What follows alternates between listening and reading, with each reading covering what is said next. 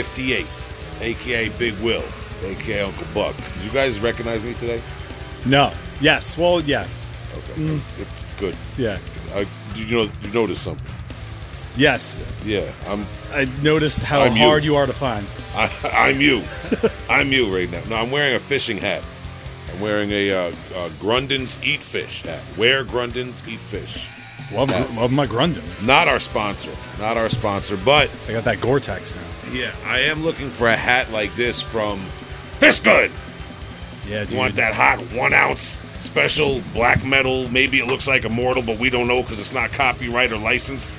Mm-hmm. Good NY on Instagram. Fish Good Bucktail. We got that hot one ounce bucktail. What is this? One of one of two? That's one ounce One ounce. One of question mark. That's I one of question mark. I, I'm so mesmerized Yep. by the infernal mountain magic of Yes. this black metal bucktail that I can't even read anymore. Fishgood NY at Fishgood NY, manufactured on Long Island, New York. Damn, that's a good lure. You can catch fish in the snow with that. Who, who are you? This, I'm, I'm a guy here, Justin. Hey, Okay. let's go. I just want to add one more thing about Fish Good for heavy hole listeners. Uh, There's Yeah. a new thing. You can get free shipping. You put the, Okay. di- the the discount code Helen Hunt. Get free shipping for heavy hole uh, listeners only. Fishgood uh, dot net. Uh, I'm mad about you. Yeah, dude, it's the suck zone. Wow, wow, and who? You you don't fool me over there. Even though this hat makes me completely unrecognizable, your your hairstyle does not make me think you're Keanu Reeves, the Last Samurai. I never saw that movie. you're Tom. That's right. Yeah, I'm the, Tom. I- you you're, do you have like some of the hair in a man bun and some of the hair like elegantly dragging down like a regal Yes, prince? yeah, it's sloppy man bun. Yeah. Yeah, I'm doing it. you I could don't care. You It could looks- order someone to, to to be executed while you eat grapes. You hear that? He feels good. Yeah. feels good to look at. I've been watching a lot of kung fu movies too, so I'm It- been getting it inspired. shows. Yeah, dude. Thirty-eight Chambers, uh, Crippled Avengers, good one on uh, Amazon. That one's fun. Really, really great kung fu there. But we're talking about fishing and death metal, so We're- I'll save that for I later. mean, we're kind of like knee deep in everything right now, man. The listeners, the longtime listeners are comfortable. Everyone else completely uncomfortable. Yeah, they're a little They're weird. gone. Yeah, but that's how we like it on the Heavy Hole podcast. No, listen, Are you sweating?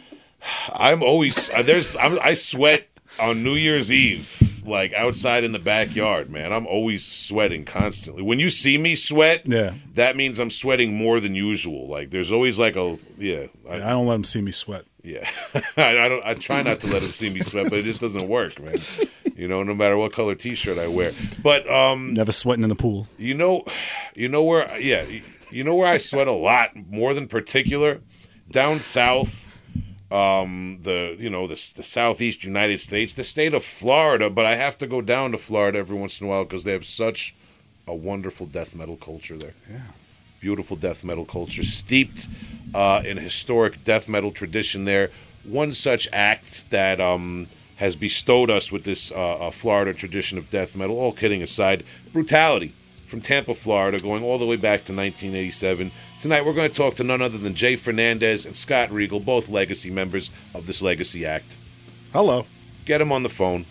I'm Just glad they answered your email. I, I'm wearing a shirt with palm trees on it. I think that's why you didn't recognize me.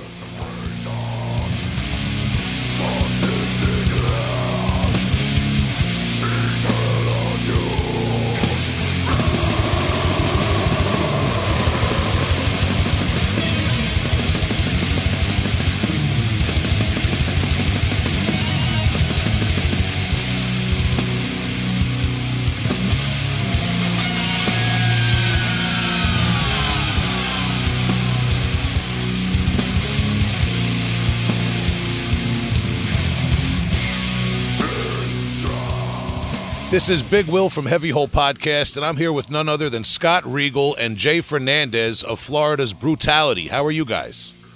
We're good. Hello. All right, and uh, thank you very much for your time. I appreciate it. Thank you. Yeah, and uh, Scott, um, uh, like you know, like I always say, when we have more than one band member, we're going to take it slow. We get a little bit of background from each of you guys, and then obviously we want to talk about Brutality's history and legacy and uh, future. Um, with this, uh, you know, announcement you guys just made about an upcoming album um, soon. But before we get into all that, um, uh, Scott, we'll start with you, and then then maybe we'll pass it off to Jay in a few minutes. But Scott.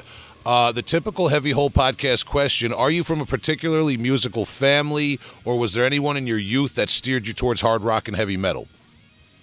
I'm not from a musical family, but I had two older brothers that listened to metal, and um, they got me into it when I was, you know, 10, 11 years old. You know, so I started listening to like the heavier music when I mean, I remember lo- listening to like Black Sabbath and things like that when I was 10 or 11. Okay, and um, same question, Jay. Um, yeah, I guess you could say like my uh, my mom's father played in a jazz big band. My dad has some musical talent.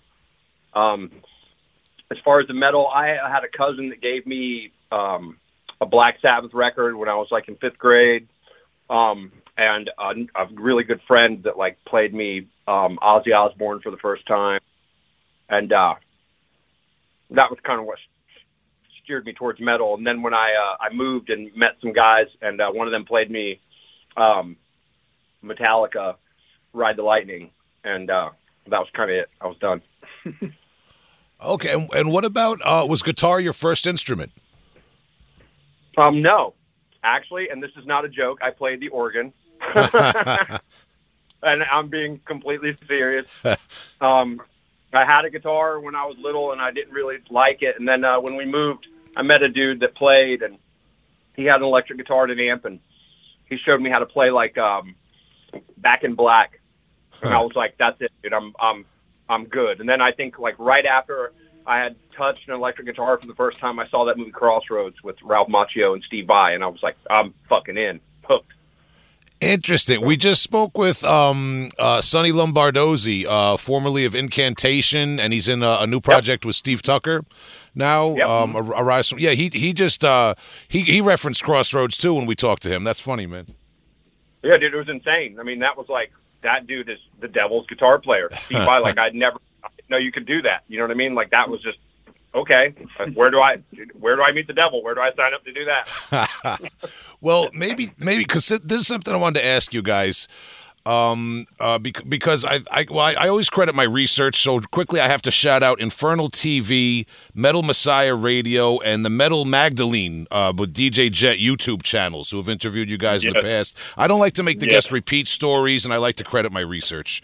Um, Yeah. and I, I know from, uh, pardon me. Jet was Jet was awesome. She's an awesome person. Well, it's, it's- Yeah. she's from the area down there. You guys are from Tampa, Yeah. right?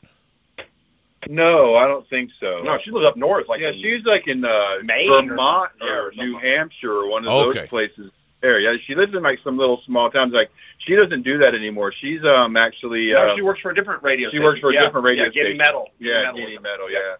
Okay, well, yeah, all due credit to, to her. I, I, the reason I thought that is because I listened to her interview with Lee Harrison a while ago. So I guess I just associated it with down there where you guys are from. But th- the whole reason what I'm getting to is I know from those interviews you guys are from Tampa. And I've even heard it said that that death metal is kind of in your blood when you're from Tampa. I've heard that said even before I started researching brutality. Um, and you know, obviously, the Florida scene is famous for being very influential with that first uh, first class of old school death metal. Can you talk a little bit to, to that and what it was like growing up? Um, I I would assume in the late seventies and eighties, uh, developing an interest in heavy metal. Do you do you feel looking back that extreme metal was just more vibrant down there and and was hitting down there before other lo- locations, maybe? Um, I mean, I remember being pretty young because my my oldest brother, you know, he knew the guys like and like sabotage and like um you know we just i just grew up around some of that that music. So it was just you know agent steel and and things like that. And we were just lots of people that were around that were nasty savage you know, you know Yeah. We just we just kind of like i i remember hanging out with those guys and i didn't really understand what was really And they were on the commercials. yeah, yeah, I wasn't really didn't really know what was going on really because I was young and my my oldest brother was you know you know four or five years older than me so you know I'm 12 years old hanging out with Nasty Savage and hanging out with Sabotage and you know I didn't you know I just I was just with my big brothers, you know. So I don't know. It's just I wouldn't say I, I it definitely influenced me to like extreme music, you know, and to make and to do something different that um that th- that other bands that started back then weren't they weren't doing, you know. I guess they weren't advancing, or the music was a, was a little bit more simplified. I guess back then, for some of them, Sabotage not so much, but Nasty Savage, I think, was a little. They're tech. There's yeah, Savage yeah, tech. yeah, back I mean, in the day. yeah, they're still kind of tech. yeah. I mean, but you know, for the time, you know, I didn't understand all of that stuff, and but but um, I definitely think that being here in Tampa influenced us to want to be into extreme music in general. yeah, it was it was everywhere, man. Like um, Nasty Savage, Nasty Ronnie was on these TV commercials. There used to be this thing on V32 called the Metal Meltdown with Carl Buell, and I was like, everybody watched it because it was like they showed real metal videos, like in the middle of the day, you know, Yeah. like anthrax spreading the disease and all Yeah, this shit, yeah. you know. And um, one of the commercials was this place called Shalimar that sold. They were in the mall and they sold sold like uh, studded belts and leather, yeah, and leather and all this shit. And it, their commercial was like, "Come on, spike ring. yeah," and it's fucking nasty Ronnie with like a fucking samurai sword or something. He's like, "I'm nasty Ronnie," and I, I shop at Shalimar, and he like licks the sword, and I'm like, "What the fuck is this?" You know. But like, and then um, I had a guitar I remember teacher. that commercial. Yeah, I had a guitar teacher. Nasty Ronnie from Nasty Savage. Yeah, and I always shop at Shalimar. But um, I had a, a guitar teacher, this guy named Matt Martin, that ended up playing for um, Agent Steel. So for me, it was like, okay, cool, you can do this. You know what I mean? Like, you can like I can actually do this. You know, like I know a guy who is now in South America on a tour. You know what I mean? Like playing with a big band who is, has videos and shit. Like this is possible to do this. And um, I heard Brutality when they were kind of still a thrash band through my friend Randy DeWitt, and um, so they were always kind of on the radar.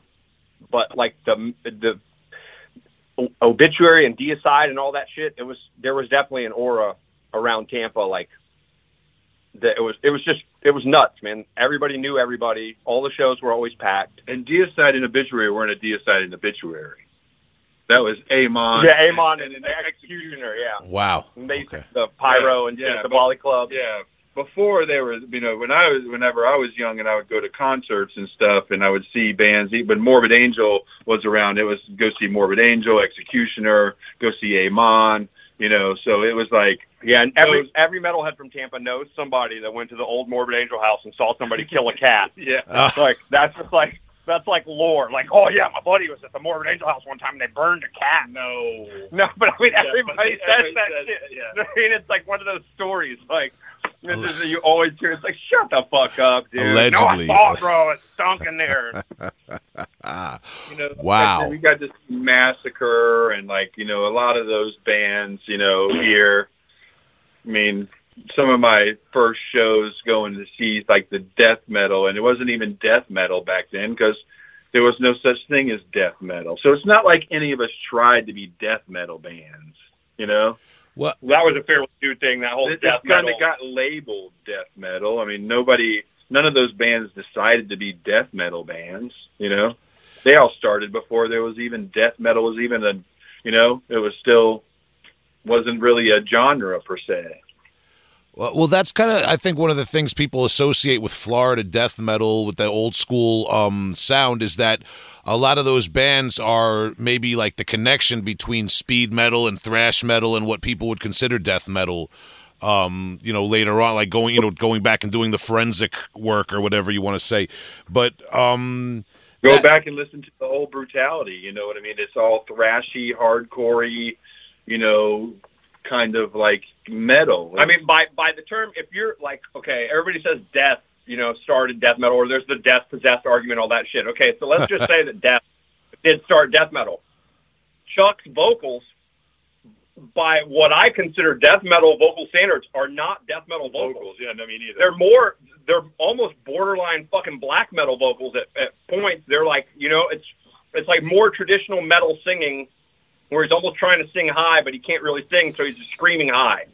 It's there's nothing guttural. And I know I know that all death metal doesn't have blast beats. I know that's a grindcore thing, but like for me, there's a few bands that fall outside that category, like like Obituary. I consider them death metal, even though John's voice is a little higher, just because they're sludgy and it's like And groovy and deathy and groovy, Groovy, and everything. yeah. But for for me and a lot of people, if it doesn't have fucking blast beats, dude, you know what I mean? Then it's kind of riding the fence of whether it's fucking death metal or not. It better have some some other deathy elements because if it's not blasting and the vocals aren't fucking low, then eh, it's up for debate. You know what I mean? But I just prefer the term, the term extreme music because it kind of covers everything. Yeah, we what do you play? I play extreme music. Extreme music. They don't yeah. know if we sing Cookie Monster music, you Yeah. know, like the normal normal people call it, or if I run around naked with a sock on my dick and fucking, you know what I mean?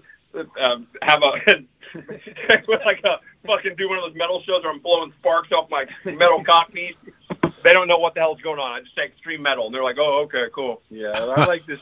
I like extreme music in general. You know, I grew up listening to all kinds of stuff. You know, everything from like Queensryche to Black Flag and you know Dead Kennedys. I mean, DRI, Corrosion of Conformity. You know, I I just like extreme music. I can go. I like. I like Duran Duran and like Oingo Boingo and and all kinds of bands. You know, I just I just like extreme music. The Cult, Sisters of Mercy. I mean, He really is a huge fucking Kajagoogoo. Kaja Cuckoo. Well- I can't. Every time we play a show, that's like the first thing he I wants to put on the really radio. like the Human League. yeah. Too shy, shy. Every time we go on the road, Scott has to play that song a million times. He loves it. it's good driving music. It's good. I'll give you that. It's uh, good, good driving music. My favorite one is "We're Only Human, Flesh and Blood, Mistakes." Oh my God. well, I no, really. All right. But, but really, like, we, I, we really, I mean, I like extreme music in general. I, I'm no, I don't have a I don't really like the genre thing, you know. Well, th- then that's what that's what I'm kind of getting at is is um from from where you guys are coming from back then. It wasn't as big a deal with this with the genre, and there, there was a lot there too. So so let me stop you guys for one second because I wanted to ask the same question. Um, uh, for for Scott, because we know you as the vocalist of Brutality. Um, do you, do you play an instrument, and were did you play an instrument prior to singing for Brutality? No, um, I don't play an instrument. Um, when I was younger, about 12 years old, my mother like knew that I w- had something I wanted to do stuff with music or entertain. So she always made it to where there was some kind of musical equipment in the house. My older my my biggest brother Brett played guitar. My other bro- my other brother is a little bit older than me, Trevor. He he always had like a bass, and my mom we had like a drum kit in the house. So we always like messed around when we were kids. And then my friends would come over, and like one would bring a guitar, and one would you know one wouldn't have an instrument or something. And I always had like a PA, and like everybody would moan and groan. I want to be the drummer. I want to, and so I just ended up saying, well, I'll just I'll just be the singer then because I always wanted to be up in the front. You know what I mean? I don't know why, but and then I just I don't know. I just picked up the whole vocal thing. If I was going to play an instrument, I think I would have probably played the drums. Okay. That's probably what I'm. That's probably what I'm most talented at is playing the drums. But um, I never picked up playing an instrument. I just kind of just got thrown into the whole vocal thing, and He basically just said, um, I was in Brutality already, and they were looking for a singer because Jeff didn't want to sing anymore. And me and Scott have been boys since we were like 16 years old. yeah, yeah. So like, um, we worked together, all this shit, and I'm like, Scott, you know, Brutality's looking for a singer. He's like, I want to do that. You know what I mean? but never sung for a band or anything. He's like, goes out and gets PA. He comes. It arguably wasn't that great because he had never sung before. and they're like, you know, we don't know, we don't know. And I'm like, hey, you know, this guy. Do you know anybody else with a PA? Like this dude is driven. Like he, I know Scott. You know what I mean? Like if he says he's going to do it, he's going to do it. And then a couple months later, motherfucker's on the seven inch. A couple months after that, motherfucker's on the record. like, and he's the singer for Brutality. You know what I mean? Like he did it. It it it's not like he was. He sang for another band and then came and sung for us, he was just like, "Oh, okay, I'm gonna fucking sing. I'm Yeah. I'm gonna do death metal vocals." The And, only and he did other it. the only other vocals I really did before brutality was just like stuff I did at the house, like this, you know, punk rocky, you know, stuff I did with, you know, my friends, you know what I mean? and so, you know, that's about that's all uh, I all I uh, really ever did. I mean, when I got when I started hanging out with, you know, I've known Jeff Acres too for since I was 16 as well. I mean, Jeff Jay and I have been associated and known of brutality people and known about brutality since we were since we were teenagers. Since they started, yeah, and since they started, yeah. So I mean, we seen them in sh- at shows, and and I we knew Jeff and we knew Larry all and the mutual you friends, know, Randy we knew and Ran- Donnie, Randy, Donnie. We knew Jim Coker. I mean, we knew everybody. You know, it's just like just Jay and I were just you know weren't really in that part of the total scene all the time, but um. Like Jay and I, we've known each other since we were 16 years Yeah. old. you That's know? what I was playing like uh hair metal and shit. Like, Yep. fucking- Act three. yeah, getting into clubs and playing covers. Like Yeah, it was like when we were 16 or 17, Jay and I were going into clubs that we should have never been allowed to go into. You know, because like I would be hanging out with Jay, and Jay was playing in bands that were playing in clubs that, you know, I mean, he he was just I didn't really know at that point that like it wasn't like that's the thing is uh, when I first started playing, I didn't really re- like I liked metal and I saw it, but you know there wasn't unless you knew people that played, there wasn't or could go to a show and meet people. There wasn't really a way to. I didn't really realize how easy it was to start a band doing that. You know what I mean? So it was like um, everybody else is playing. Making money, and it's like these older guys were like, "Hey, man, you're a good guitar player. You want to come play some Van Halen and Steve Vai songs?" And I was like, "Fuck yeah, I love Van Halen, Steve Vai, and you know Daily Roll. Let's do it." And um, hey, we had a lot of fun doing that. fuck yeah, we did. We had and made a lot more money than we did playing death metal. Um, but uh, the metal's just it's way it's it's like it's cool, dude. Don't get me wrong. When you play and girls get up and dance and fucking show you their boobs and all that stuff, that's great. But when you fucking when your drummer makes a four count and then the audience that up until that moment has been completely still just starts beating the shit out of each other because your you know the, your intro to your song starts and you're just blasting away you're just watching violence go down. Controlled violence. it's fucking amazing. Like people that was what the, remember the rich shows when people would jump on stage and it was just literally bodies just flying dude. You'd see somebody hit the stage and then it'd be like catapult themselves Yeah. into the fucking crowd and it's just like yeah it, that shit makes you feel like a, a god. Like truly you're like in control of all this fucking chaos and madness. You're like at the you have the best seat in the house for all of it because you're above all of it looking down just like holy shit it's amazing until So- somebody steps on your pedal board and fucks your sound up and then you get really pissed off but or you have to throw somebody else. yeah or somebody bumps into you and you have to knock the shit out of them and throw them back into the crowd but So, uh, oh, so, all right. So, a lifelong love of of uh, performing metal. There. Um, wow, a lot there, and and, I, and you guys kind of told the story that I wanted to set up anyway. Uh, I, you know, because like I said from those other interviews, I learned that Jay joins the band, and shortly thereafter, Scott joins the band, and you guys.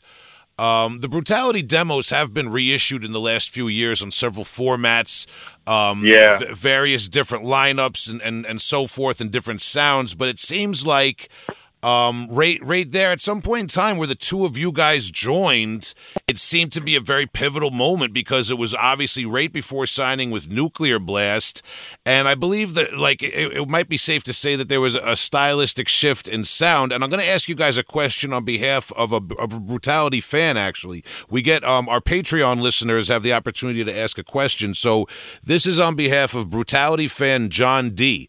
Um, and it fits right in with what we're talking about. Was there a push to take Brutality's music, especially on the first effort, to be more atmospheric? Uh, plenty of spacey solos, vocals, cool melodic instrumentals, etc. I also wanted to ask about Scott's vocals and if he'd be able to share his experience learning learning the craft. His vocals were always a bit more matured and sounded very powerful on screams of anguish. So that's um, that's uh, our listener and Brutality fan John D. Shout to him. So if you guys could just maybe take us right in there to screams of anguish and why that's such a pivotal moment for Brutality. Um, I, I think that whenever Jay got into the band, I mean, it it it changed some dynamics because of what Jay does.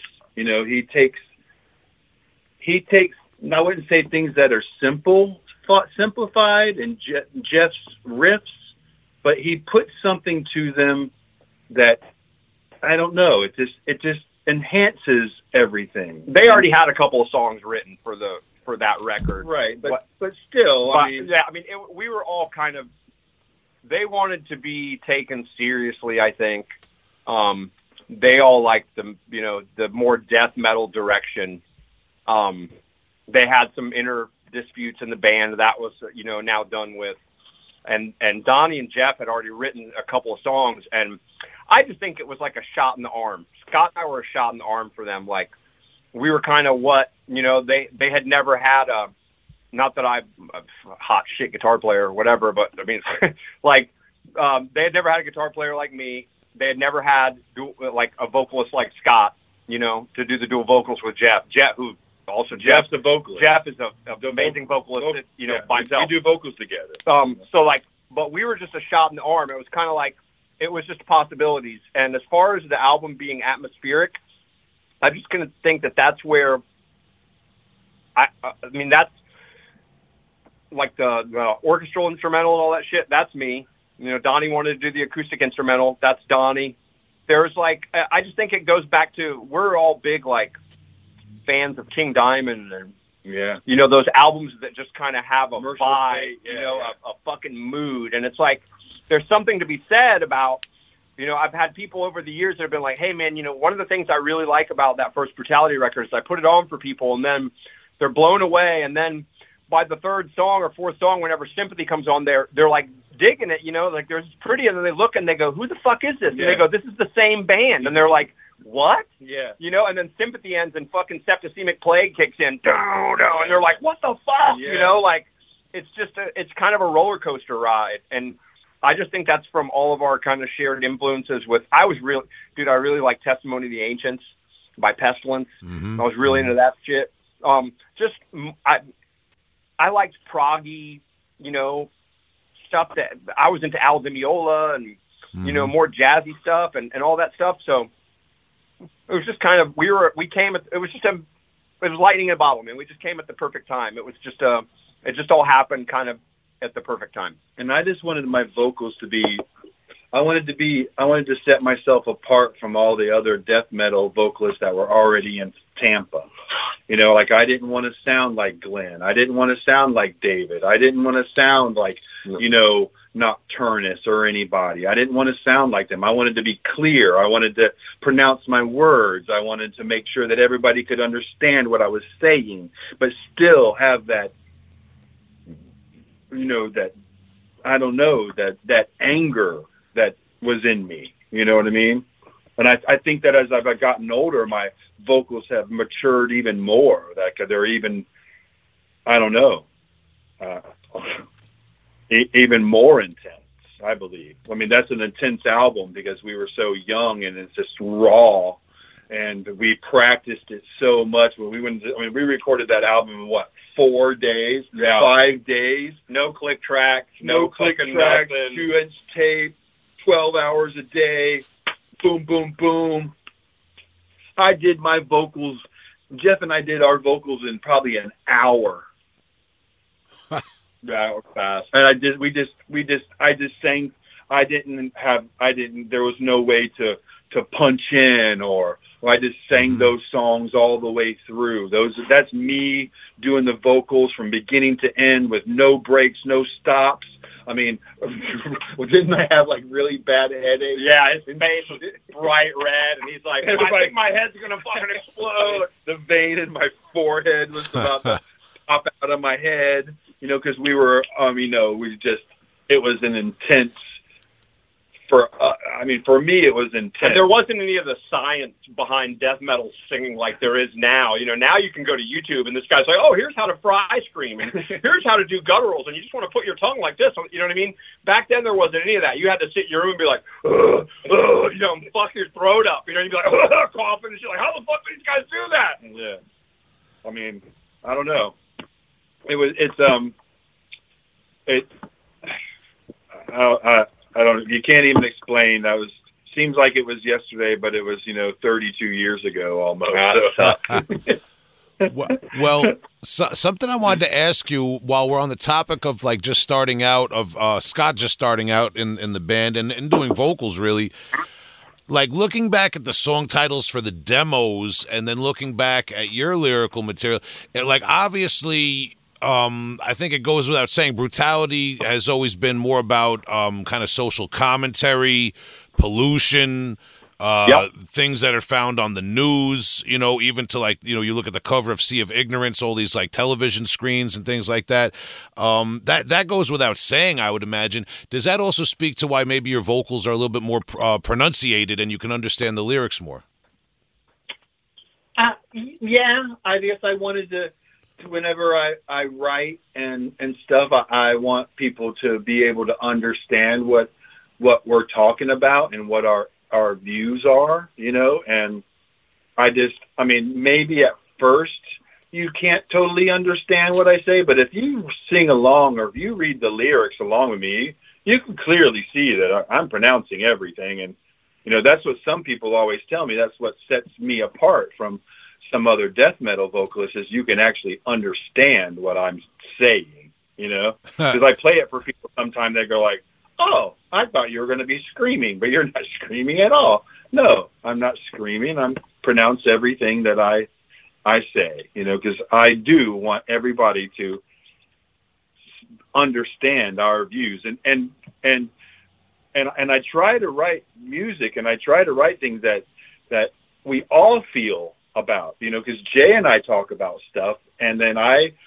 take things that they might say to me, and I'll and I'll put them into my into my lyrics because I know how he feels about what's going on in the world. So I'll try to take things that other members in the band have we've all talked about and try to use that stuff. So we so it's Yeah, we all kind of contribute a little bit of everything. Like, um, I've given, you know, I've had ideas, lyrical ideas. I write shit down, and I give Scott, you know, little shit here and there, and sometimes he uses it, sometimes he'll change it. You know what I mean? Like, um, we all, everybody brings riffs and stuff to practice. It's just kind of like, it, it's the all-inclusive kind of thing. Everybody just kind of contributes, and um, I think that's one of the other things that makes us good.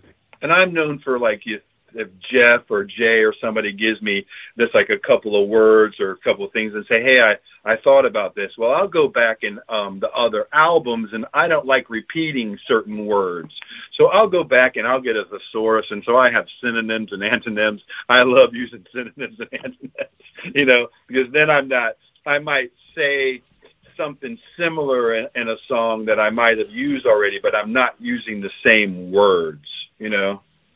So Yeah. I'm known for for using a thesaurus a lot. I don't have one of these. That's that's interesting though because uh, uh, I you know not necessarily all uh, death metal vocalists or lyricists take their lyrics that um uh seriously or or at least to those extremes that's interesting to know and looking back with brutality it's kind of like I've I've heard years ago I always heard Queensryche described as a thinking man's metal band and it's kind of like with brutality I love Queensryche. Queensryche is my favorite band. So, well, so let, let me get a hot take right now. Then, how do you feel um, about Todd La Torre, and how do you feel about uh, Geoff Tate with Operation Mindcrime, the band? Um, I really don't particularly listen to either one of them.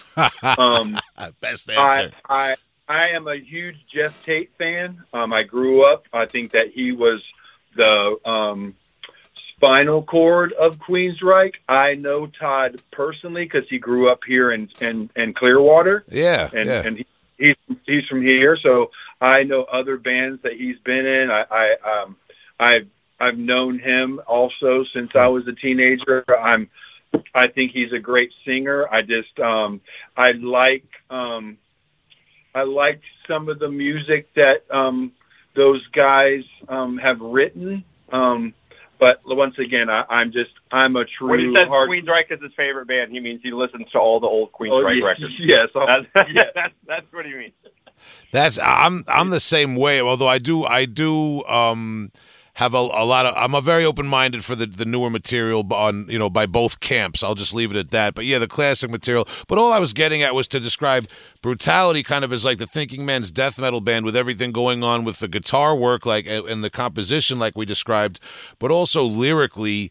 Um, and there's a there's there's a lot there. I one thing I wanted to get into, maybe not this early, but we might as well, is the cover um, of uh, Shores in Flames, um, the the Bathory song that you guys did on Seas of, Yes. Sea of Ignorance.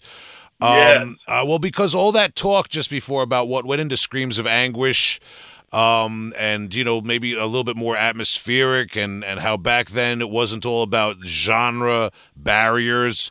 So just the idea that you guys were on Nuclear Blast in 1993 in the midst of like this big death metal gold rush. Uh, I like to call it from from that era, but you're celebrating um, uh, Bathory now. So was Bathory a big deal for you guys back then, and were you still trying to to evoke some of that maybe um, through through the lens of Florida death metal in the early days, even? I loved Bathory whenever I was like in high school. Bathory was one of my favorite things to listen to. uh, All of their all the albums, and I mean, and I think that just that album in general um, Jay and I used to listen to Clayton Clayton Gore from Eulogy yeah. showed me Hammerheart. I had never heard yeah. Hammerheart before. And he yeah. was like, he's like, dude. He goes, this this is the fucking soundtrack to the Conan movie, you know. And I was like, I heard, it, and ever since I heard Shores in Flames, that fucking main riff. I mean, it's just like so fucking simple and brutal and like the you know the toms, you know, it's just it's everything that I love about it. And I don't. It was kind of a joke, I think, that I was like, hey, we should do Bathory song, and I know those guys like Bathory, you know, and it just kind of like happened. Like we weren't even when we got into the studio. Everybody had kind of knew it, you know. Kinda. I, I had learned it because I had to learn all the clean parts and stuff. But when we got into the studio, Rustin just played along with the fucking song, like the actual. We put the actual Bathory song Yeah. on, and Rustin just recorded his drums along to that song. Yeah, that's And then that's we the stripped it- same tempo. Yeah, we stripped it away and did everything same new. as the original song. Same drums, same tempo. Yeah, it's just like um, I don't know, man. So that was that made me really happy because I was like, we, we should do Bathory, and then everybody's like, okay, let's do Bathory. I mean, we went to the studio and we had never played that song together. Ever. and we it's a- never practiced it. Nothing. We just went in there blind, and we went in there, and Jarrett Pritchard recorded it, and we just basically basically told him, "We're doing Shores in Flames. We've never played it before. We none of us know the song. We want to do all of these different parts. All three of us sang. Jay does the clean vocals. I did vocals, and did, all three of us did vocals on that. That's Yep. three of us. Wow. Okay. So That's it's- that. I mean, Yeah, because it's because it's a twelve. It's like almost a twelve minute song. eleven minutes long. Yeah. Yeah. Yeah, it's just. I mean. the best filler track in the universe. That Well- made our 30 minute album 40 minutes. It just Made our seems. 20, out- 20 minute album, 23, 32 minutes. Actually, that album's 39 minutes. Is long. it really? Mhm, Yeah. You guys recorded with Jarrett Pritchard, who's now playing guitar with you. Um, Yeah. for the band, and he's kind of people. You know, people should should be familiar with his his record or his uh, his his back catalog, so to speak. We actually spoke a little bit about him for the listeners. Um, we interviewed Mike Browning of Nocturnus Yeah. AD uh, a while Yeah. back, so people should know who Jarrett Pritchard is. Um, a very accomplished uh, engineer and and uh, musician himself. Uh, so Yeah, so he played- Yeah, using eulogy. Well, I've known him since I was 16. Like Jarrett, I was Jarrett's first friend that he ever met in Florida. Like I started hanging out with Jarrett when he first got here to to Florida. I was like his first friend, and me and him are good friends to, till today. You know. so yeah. So I mean, he- that's no. so that that's interesting because you guys got this lineup for brutality that you're working with now um is it's a very classic lineup obviously um uh jay and, and scott we know we know just based on this conversation how far you guys you guys go back and jeff Acres your bass player and and uh, um backing vocalist or supporting vocalist i should say he goes back all the way the to, to the vocalist. demos He Yeah. he is the he is the founder of the band. Right, and s- and Jarrett Pritchard goes back with you guys with your camp of musicians locally um, to, to when Oh, you guys were teenagers as well. Yes, with Eulogy. He was the guitar player for Eulogy. And when I got kicked out of Brutality, Jay was in Eulogy. my first show with Eulogy was actually with Brutality, and Yeah. we did not tell them that I was in Eulogy, and a fight almost happened. It was awesome. Well, well, listen, Jay. Since you're so candid about it, I gotta, I gotta ask. Would you mind elaborating? I mean, obviously, it seems like you uh, know you guys have buried the hatchet since. I mean, yeah, of course, dude. I was just, um, I was a kid, man. I was fucking 19 years old. I got kicked out of my house. I was living in my fucking car. We were all kids, you know. Like, um, I didn't realize how serious it was, dude. I was like, this was easy. You know what I mean? Like, all I did was go to a garage for a couple months. We got a record deal and all this shit. I just didn't take any of it serious. And um, like I said, I was living in my car. I ended up pawning a guitar. Um, before we were even out of the studio for the record, I had to borrow a guitar to like finish the record. So I was just a piece of shit, man, you know. And um, they kicked me out, but um, I, I was I hung out with the eulogy guys all the time, even when I was in brutality, and they were like, okay, well, let's you know get together. And then um, it was just you know there was it's like we're kids, dude. There was sore feelings and shit. I was mad, you know what I mean, that I got kicked out and fucking. But we always stayed friends. yeah, we were always friends. With that night in particular was Yeah. like it was bad. Yeah. Um, and um, yeah, it was just like you know they it kind of caught them off guard. Like I can't lie and say that I wasn't extremely fucking happy about it, but like, and um, and you know the, I had to watch the other guitar player just totally fuck up my leads because I made him really nervous. So that was awesome. Um, rest in peace, Brian Hipp, a great guy, but Yeah. that was for me. That was that was fucking like I got my just desserts, so I felt good. But yeah, I, we've always been friends. Um, that didn't last very long. You know, it was always just kind of a thing, and um, fucking move on. You know, everybody makes mistakes. Yeah, no, it's it's great to hear people um, reflect on things like that. You know, with, with a with a you know positive attitude. Now, man, um, we we hear that sometimes on the show uh, from time to time. And um, uh, you did mention uh, Brian Hipp. Um, uh, may he rest in peace. And I did briefly and respectfully wanted to ask you guys just, um, you know, as I do on the show from time to time, uh, you know, any recollections of um, working with him or his contributions to the band into death metal, just in you know in his memory. I mean, I mean, um, Brian was all, always stepped up and was always there. You know what I mean? So, I mean, he he he did everything that he he he tried to. I wouldn't say copy what we kind of did on Screams of Anguish. He definitely brought his own thing in, and it made When the Sky Turns Black what it is. Um, I think that that album's a little bit of a darker album of what was going on, and we were trying to move on and and um, and try to keep somewhat of the same sound. And and Brian just, I mean, he just brought in what he did. You know, um, he wasn't Jay, and we knew that. And the guitar players we had after even Brian, you know, brought their contributions in because Jay, um, Jeff was writing, you know, most of the riffs and the bass lines and all that stuff, and then we would let the guitar players kind of do their thing. So I mean, I mean, he definitely brought something to the table and, and definitely made us a sound for that album. You know, um, Fair. he, he was a he was he was a cool dude. You know, he there was a there was times where he was a pain in the ass to get to to to deal with him. You know, but um, and in, in the end, we had to like you know kick him out of the band because of how he acted. You know, so but unfortunately, you know, with him, he he got addicted to opioids and and things, and he didn't know how to get out of that, and because he bought my guitar, dude. It's and and and, and, it, it, and in the end, it, it was his demise. You know. Hmm. Well, well, I, I appreciate you, uh, you know, speak speaking to that. May he rest in peace. Um, and I just wanted to get a little piece of the, the that part of the history of brutality.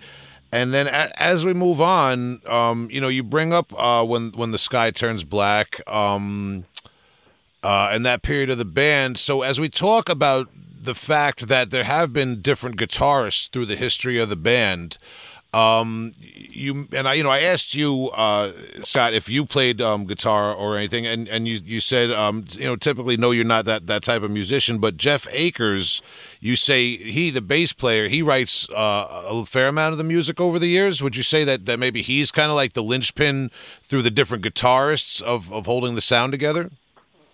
Oh, oh, most definitely. I think that he's pretty much the backbone of the band. I think that each guitar player that has come in has taken because Jeff writes the music, but he writes all of his riffs and everything on, on an acoustic guitar. When Jeff writes a song, he doesn't write it really on his bass. He has a little hmm. acoustic guitar that he writes it on.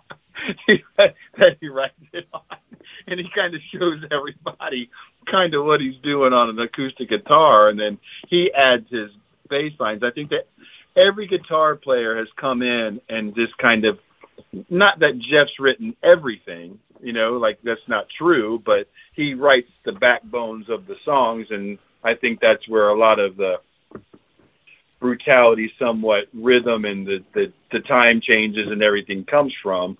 But the guitar players have always come in and did their thing to Jeff's riffs to, to make them, you know, what they are. And still keep us brutality. You know, um, we did strive for that because even now when we we play stuff, we go, well, that's cool, but that's not us. You know what I mean? So we kind of we don't we don't. There's lots of stuff that we throw away. But there used to be lots of stuff that we throw away. Now we don't. well, we don't get together as much to write as much. Well, uh, that's that's really interesting to know though, because that's something I did want to ask you guys. Because through the albums, like you say, you know, obviously with, with certain lead parts and harmonic ideas and, and solos, you're going to hear um, guitars guitarists' personalities, but there is a consistency uh, through the three initial albums, the initial run, and then even into Sea of Ignorance and your newer material. So that like um, uh, that's that's interesting from a guitarist perspective, and just you know, Jay, you were very candid about the circumstances when you left the band the first time. If I could ask now, after in mourning, um, mm-hmm. you guys kind of called a day, and I know from those other interviews I listened to that maybe it was just a matter of it be, being more like a job and a kind of a grind um, but there's still not being as much money in, in death metal, especially at that point in 94, 95. The, the industry was changing in terms of music. Could you guys maybe speak to that and what that climate was like when the band uh, either went on hiatus or broke up, however you would say it? Um, at the time, Jeff and I were, I don't know, I would say that we were just kind of tired. Um, we we were we him and I were the ones doing everything in the band, and everybody else was just like you know kind of showing up to practice. Dana Walsh and Jim and Pete. You know, it was just like you know they would just kind of show up, and they were they would like go to the band room and and be there without Jeff and I, and then if Jeff uh, if Jeff was there and I wasn't there, those guys would say stuff about me, and then if I was there and then Jeff wasn't there because Jeff and I we, we got busy in our lives. You know what I mean? Those guys they didn't really have full time jobs, and Jeff and I were, you know, Jeff had his Jeff has his own business. I was, you know, and I worked a lot, you know, and we were just I don't know, we just we just kind of just got out of it. We were making more money going to work and we Jeff got married and and I got involved, you know, with with um, and tried to settle down with with somebody, and we were just we were just changing. We were getting older, and and like you said, the industry was changing, and nuclear blasted really wasn't paying a lot of attention to us, and they were they were pushing, you know, other bands more than us, even though that we were like one of the bands that probably got nuclear blast going, along with like dismembered and you know you know, Benediction and, and Sinister and all those bands that kind of got that label moving along, mm-hmm. you know, and they started, know, pushing money into Hammerfall and all these bands that were like more like power metal stuff that I don't know. We just, we were just like, why are we doing this? You know, why, why do we keep doing this to ourselves? And I mean, at first, Jeff and I just wanted to just take a break and just kind of get away from it. And then even at that point, like even after in mourning and we took a break, like we were still friends with Jay and we were all and Jeff and Jay and and and um and I were kind of talking about possibly even after in mourning getting the band back together. Yeah, I did a. I actually did when um after Sky Turns Black, Donnie left Brutality, and Donnie that would have been what 95, 94, 95? 95, yeah. And I actually recorded two songs for Donnie because I had an eight track, um, one of those, uh, what was it, a Fostex or something. It was like an eight track to cassette. Um, Donnie came to my house, recorded two of his songs, and I actually did a black metal song, and Jeff came over and recorded vocals on it. hmm And s that's supposedly out there somewhere. Like I only gave a copy of it to like two people, one being Dan Lilker. Um, when he showed up at my house, uh, when Brutal Truth was in town, my friend Jason um, brought him over to my house, and uh, another guy. And uh, somebody asked about it, asked Jeff about it in an interview a couple years ago. Like, hey, didn't you do this black metal thing? And um, yeah, so I'd love to hear it because I don't have it anymore. I gotta get Dan Lilker on the show, man. That's awesome. Um, well, let let me let me stop you guys there for a second, then there because because we're talking about nuclear blast, and, and this is something else I heard um, said in one of your previous interviews is that you guys quote unquote got signed late in the context of a lot of the classics from your area, such as Obituary, Death, Morbid Angel, so on and so forth. And when we listen to those classic, uh, the first run uh, Brutality album, Screams of Anguish is 93, Sky Turns Black 94, and In Mourning is 96. And when you listen to In Mourning, it's it sounds like one of those classic early 90s death metal albums. It's funny because you don't i as a fan as a younger fan i don't remember it being so late in the 90s so did you guys feel kind of alienated by the death metal scene? Like like almost like you got to a party a little bit late somehow by by not getting signed as quickly as those other bands?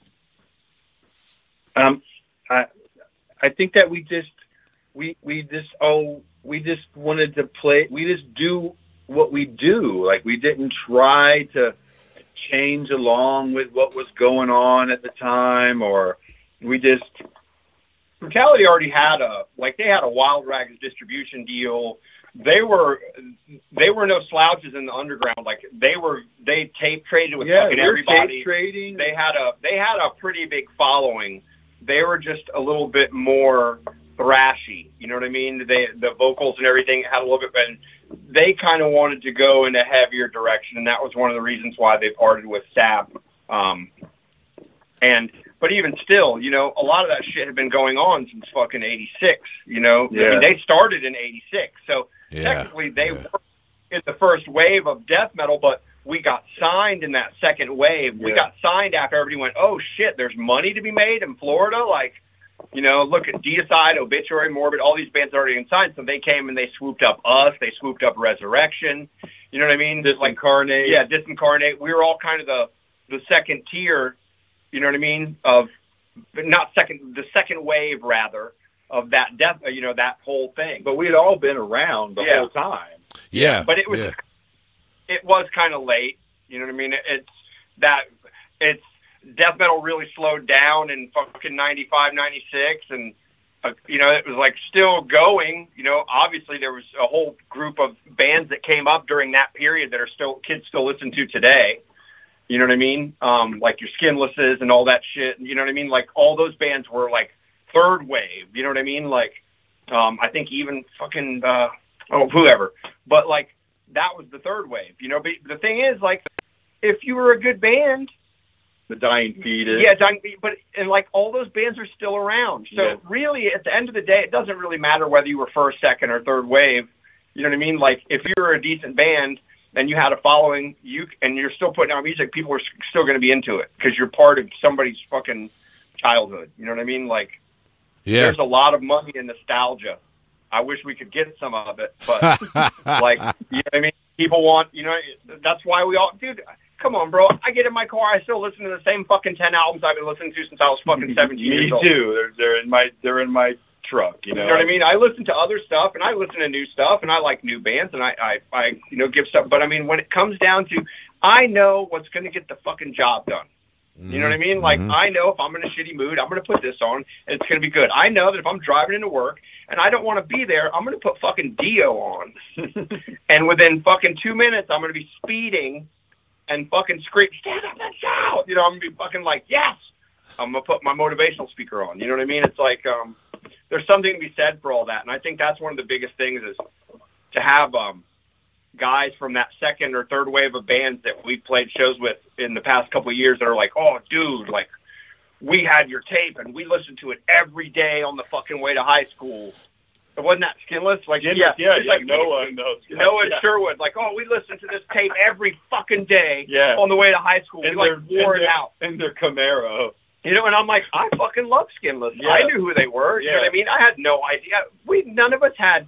I think really until the the MySpace thing, when that guy gave us the keys to the the fan page, none of us even had any fucking idea of how many people really liked us or listened to us. Yeah. Like it was just kind of yeah, we did a couple of records, you know, like, and I thought it was kind of dead. And then when that guy showed us the MySpace page, it's like just literally people from all over the world, like greetings from China, you know, like Indonesia, fucking France, fucking Turkey, South America. Istanbul, South Hungary. America, yeah, everywhere, dude, just everywhere. And I'm like, how the fuck?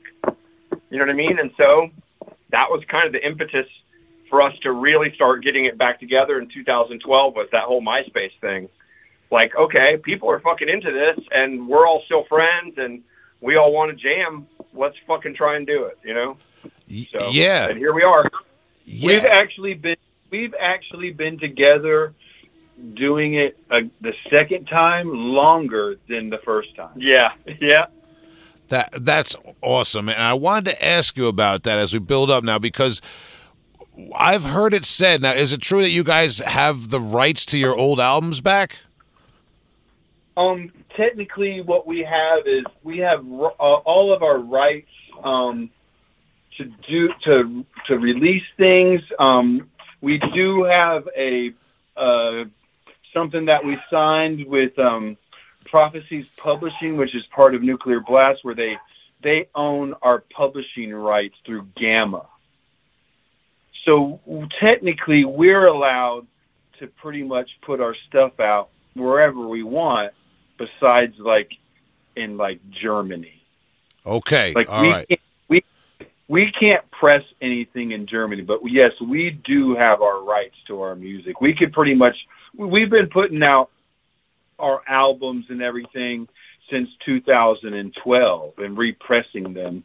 As long as we don't do it in Germany, then they can't really do anything to us. We've been negotiating with them, and there's supposed to be a company over in Germany that's going to re release our first three albums. Um, but I don't really want to go into that per se right now. Yeah, yeah. It kind it kind of messed up something that we were going to do personally with um, with uh, Michael from Target Group. Um, so um, we're trying to work those things out with Nuclear Blast. They're supposed to give us all of our rights back for us to release all our physical copies ourselves. Um, but we technically have all of our rights back to our music because our contract with Nuclear Blast is way gone. And then everything we've done after that, we've done it with our own um, record label with Ceremonial Records and Yeah. with our own pub- with, our own publishing. So Yeah, that's what I wanted to, to, to get into because I see that you guys are doing things under um, the name Ceremonial now, um, which uh, you know obviously is a, a, an old uh, brutality reference for fans. Um, so uh, starting that, coming back, I, I is did I get it right that the entire um, Screams of Anguish lineup or most of it gets back for a show? And at that point, you guys decide to keep going, and that's kind of the impetus for the Sea of Ignorance album in 2016. Yes, um, we all um, we all got back together when we all decided to do this, and basically we were talking from pro- probably 2009 to 2011. We were all talking about it, and it just never was came through really. I mean, um, Jay was going through stuff. Um, I was addicted to heroin. um, I was I was living in Georgia, you know, and um, like we we were we were seeing that MySpace and that that's whenever technology and things like that and you know we we made some T-shirts because we seen that fans wanted T-shirts so we made a T-shirt and we seen that that got bigger and then um then we all decided to let, let's get together and like see if we can't you know play a show and we did a show all together with the original lineup and it went pretty well and then we did a, another show where we like played the we did we, we got we practiced the whole screams of anguish and did screams of anguish Yeah, we did album. Screams of Anguish. Yeah we played the whole screams of anguish album um and then we were like well that went pretty well so that's whenever you know we wrote ruins of humans um and then that went kind of that went well and then somewhere along ruins of humans um in the midst of all that and playing shows it just kind of shit went down with with Jim because he was being misled by the other people in the band per se. I won't say names. And then Donnie decided that he didn't want to do it anymore, and we were all just kind of like, you know, Jeff and Jay and I were all like, well, crap, you know what I mean? Like, we've got all these fans thinking we're going to do another album. What are we going to do? And that's whenever we, you know, we decided to do Sea of Ignorance with one guitar player, and we got Rustin to come in and play drums. Yeah, there's a lot more to it before that, but Yeah. like we went through a bunch of shit. Yeah, Um, we went through a bunch of stuff we- before we it got through- to that, but we- I, I'm not gonna. yeah, we re- we recorded. We started to record Sea of Ignorance with another drummer, um, Huh. and um, And with Donnie. yeah, and with Donnie, and w- w- that it. Let's just say it was a fucking nightmare. Um, and so then we had like this fucking, if you want to call them drum tracks, whatever. we we had drum tracks to this fucking record, and um, I was kind of like, you know what? Fuck this. Donnie quit, and then I was like, you know what? We should just do the fucking start over. And everybody's like, you're crazy. We don't have the money for that. And then as we all kind of sat around and listened to that fucking thing, everybody was like, you know what? We need to start we, over. we need to start over. so, um, I had seen Rustin play with um, Master, and I really liked the way he played drums. He his fucking whole kit moved. He's a powerful fucking. He's a big fucking dude. He's a big powerful drummer.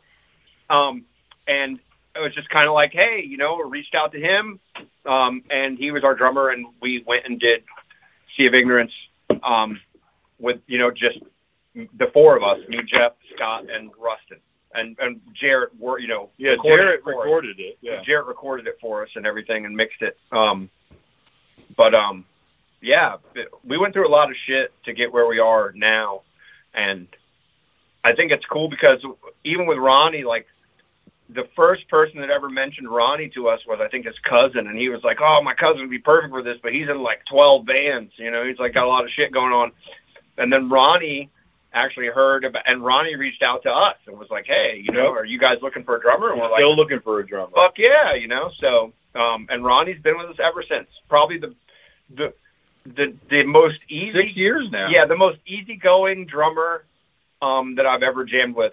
Um, just the guy is, he's amazing. yeah, he's amazing. Just a really down amazing person, amazing musician. He's a great guitar player, and I mean, he plays several instruments. Yeah, that dude's a better guitar player than some of the guitar players we've had in the band.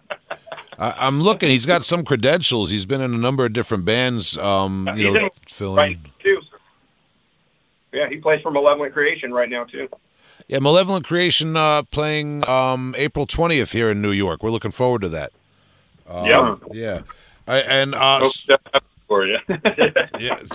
so, uh, but getting back to brutality now, we're kind of getting right, uh, right up to, to, to current times because, um, you know, I, I understand from those other interviews, like I said, that you guys uh, were offered Maryland Death Fest in 2018. Um, at the last minute, kind of didn't work out. So 2019, you guys were successful in performing at Maryland Death Fest, um, which was very important because that was the last one before the pandemic, unfortunately. Um, but even even more important because you guys ended up recording your set and are using um, a bunch of tracks from that for this new album. This new album, Sempiternity, uh, out on Emancipation Productions, is going to be, I guess, a, b- a bit of a compilation of um, those live tracks and then uh, newer recorded material. Yep. Yes. Um, there's uh, two new songs, um, and then there's two re-recorded songs that we did for the Andescendant Offering seven inch that we just ended up. Um, we spent a weekend at, at Jarrett's studio because he had gotten a new two inch tape machine. Well, not a new one. He got an old two inch tape machine that he wanted to play with. So we went there and we re- recorded Artistic and Crushed, and we just went there on a weekend just to have fun with Ronnie and and with with Jay, you know, because um, you know Ronnie put his drum tracks to those new song to the older songs, and then Jay wasn't on Artistic Butchery, so because that was on when the sky turns black, so Yeah. Jay did his thing to that song. So those two tracks are older songs, but it's with this lineup. Yeah, you give it a uh, kind of a fresh twist, and it's Right. um uh the the and we that- that's a seven inch. I mean, we have that on vinyl. The the only way that anybody ever heard those songs is if they bought the seven inch. Those are not out.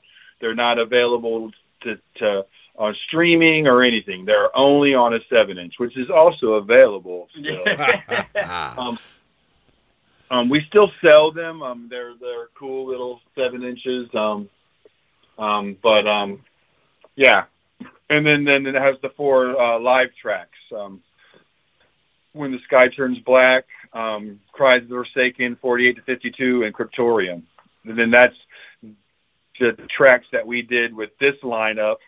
With Jarrett Pritchard played on that stuff, and um, so for me, I don't believe that it's a compilation. It's um, it's um, it's all five of us playing, replaying, and playing song, two new songs, and and all of us working on other songs that yes, they're older songs, but it's a different lineup.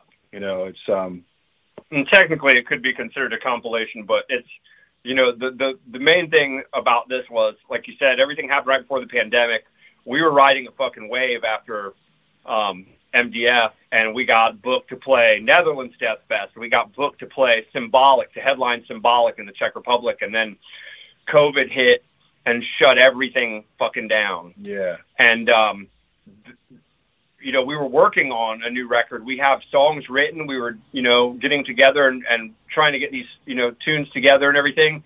And i think everything just kind of fucking you know um, went to shit and it made a lot of people you know question what was going on and what we were doing. And then there was some disagreement they caused tension between Yeah, us. You and, know what I um, mean? And and not only that is it's like there was other things going in on our in our on our personal lives that were affecting us that you know you wouldn't think would it affect you that much, but it does, and it did, and you know unfortunately it put a burden on some of us where we were just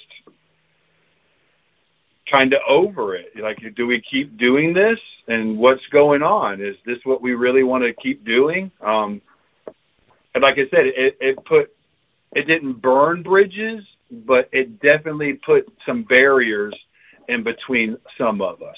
Yeah, and then so we we basically um they were you know, I wasn't in the band um again and Scott and Jeff were talking about doing something else and uh with Jarrett and then Jarrett was like, you know, well, we shouldn't do anything without Jay. Um and it was kind of just you know, Jeff had these two songs that we had worked on for quite a while actually. Um, you know, as we were preparing for the new record and he wanted to get them recorded. So they were like, you know, we're going to re- go record them. So I joined back up. We decided to, you know, that it was the best thing for all of us to be included and do this because it was something we were working on originally. But it was kind of like the way I look at this record is less like a compilation and more like a fucking a dual EP. like it's like there's like uh you know like we could have just put out a fucking four song live EP or, or or no no a four song Yeah, live you- or we could have put out a six song live EP. we could have put out a two song EP CD version of the seven inch we did. Or we could have put out a two-song EP of the two new songs that we did. So what we did is we put all three of them together, and so it's like you know what I mean. There's, uh, and basically the two new songs, they're brutality songs. You know, I think it's some of the coolest stuff we've ever done. Yeah. Um, it's it's the most that we've ever worked with a drummer um, on any of this new material. And these songs actually benefit from the fact that we played them in a room together for a while. You know, like we worked on these songs, we crafted them, and everybody kind of added their things to them. Um, and so it, it's cool, you know. Even when Jarrett, Jarrett didn't even help write the fucking songs, and then when they're going to record them, Jarrett's like, "Oh, let's do this," you know, like we should add this, and it's like one of my favorite parts of the song. Now it's like Mhm. this thing that Jarrett was just like, "No, we're," you know, he totally we had to redo the drums, and Jarrett's like, "No, Ron, I need you to play this," you know. But um, it worked out fucking cool, and I think it's that it's kind of just like a fucking yeah, you know, um, fuck man, a year ago everybody thought we were broke up, you know, so like I look at it like here, here's a fucking here's two new songs, some other shit you haven't heard before, some great live recording, and you know, hopefully it'll sate your appetite for maybe we'll do another record. You know what I mean? Like, um, if the response is cool and people dig it, people like the new songs, then maybe we'll do something else. You know what I mean? If they don't like it, we're all gonna kill ourselves. Allegedly. Well, well. Let, let me ask you this: All those, uh, um, unfortunately, festivals canceled and things like that. Have you guys booked anything, or have any um, plans to to perform live again? Um, now that things are opening up, No. some places. No, no, not right now. I mean, um, we're not um, totally closed to it, um, but it would probably have to be something that's in the United States, especially with everything that's still going on in the world right now and how Yeah. crazy it is. Um, the way our lives are going personally, still, it's not like um, any of us can just pick up and just go to Europe for the weekend. We all have our personal issues about how we feel about this COVID stuff and um, vaccinations and all that kind of shit. So you know what I mean. So Fair enough. The only thing we're eyeing, like what we there's things that we want to do. Like we we have promoters in Chicago that want to work with us. We have promoters in New York that want to work. There's promoters everywhere that want to do shows with us. Um, and there's areas that we would like to hit, but like Scott said, we're just not in a position right now um, to really do it. And it's going to have to be something. You know, we weren't really in a position to do Maryland Death Fest either, but you know what I mean. It's like it's Maryland Death Fest. yeah, Like uh, I, I really want to play California because I know we have a lot of fans there. I'd like to get up to Chicago because I know we could get some fans from the Midwest there. So, you know, uh, I'd like to play um, Mass Destruction Fest in Atlanta again. That would be cool. That's a good time. Um, so who knows? You know, like you never know. Um, if you want us to come to your town, the best way to help that happen is to buy our new record. Well, while we're while we're on that um that note there, uh, as I said, it's Emancipation with a Z. That's that's an Italian label, is it not? no, that's um, Denmark. That's Denmark. actually part of Tar- that's part of Target Group and uh, Mighty Music. That's uh, Michael Andersen um, from uh, Thorium. Um, he started that label back in the '90s. Emancipation. He started that was the, his first label before he started Mighty Music. Okay, well, so I So got. he's re- he's revamped Emancipation and has brought it out for. So Target Group is his main company. Mighty Music does still rock and rolly kind of stuff, and um, the Emancipation is his death metal label. Okay, all right. Um, uh, That's out, they're out of Denmark, out of Copenhagen. Okay, so I learned something new, and people can check that out. Um, there's obviously that little promotional video that dropped on YouTube a few days ago, um, which is where I got some of this information, and people can check that out. And uh, uh, that's that. After this, Another um, one dropped today. Another one dropped today. Oh, okay, all right, I will check that out, man. I think I might have missed that. I was, I was, I was going back Yeah. and listening to your albums and stuff, but yeah, there's lots of hot sex in it, dude. Make Yeah. sure you watch it. um, part two. Uh, that's an interview that a little uh, track by track that Jeff and I did. That's a part two of that drop today. Fucking hot and steamy. Yeah. All right, man. I'll, wa- I'll I'll watch it later after the interview. Um, now let me ask you this, Scott. Coming back, um, you know, like you said, the band's been active for about a decade now since you initially came back. Um, so it's not like it's not like a, a, big return, but um, I just want to know your approach to vocals all these years later because some people do this kind of low volume almost whispered uh, growl of a vocal in death metal. Some people nowadays do this almost like burpy, froggy type of vocal. Um, like I, I, you know, I do that in, in my band. It's you know whatever, but but your style of vocal has always been very loud and angry, and maybe a little bit more like what people associate with Napalm Death or grindcore. Um, Mm-hmm. uh, like all these years later, have you know having having uh, um, uh, aged a little bit, do you find it more difficult? Are there warm ups you do? Uh, any No. any advice for other vocalists? I don't do any warm ups. I, I, um, I, at this point, when these four guys start playing music, that's what comes out of me. It just, it just, that's what comes out of me. Huh. and it's loud and it's and I am angry.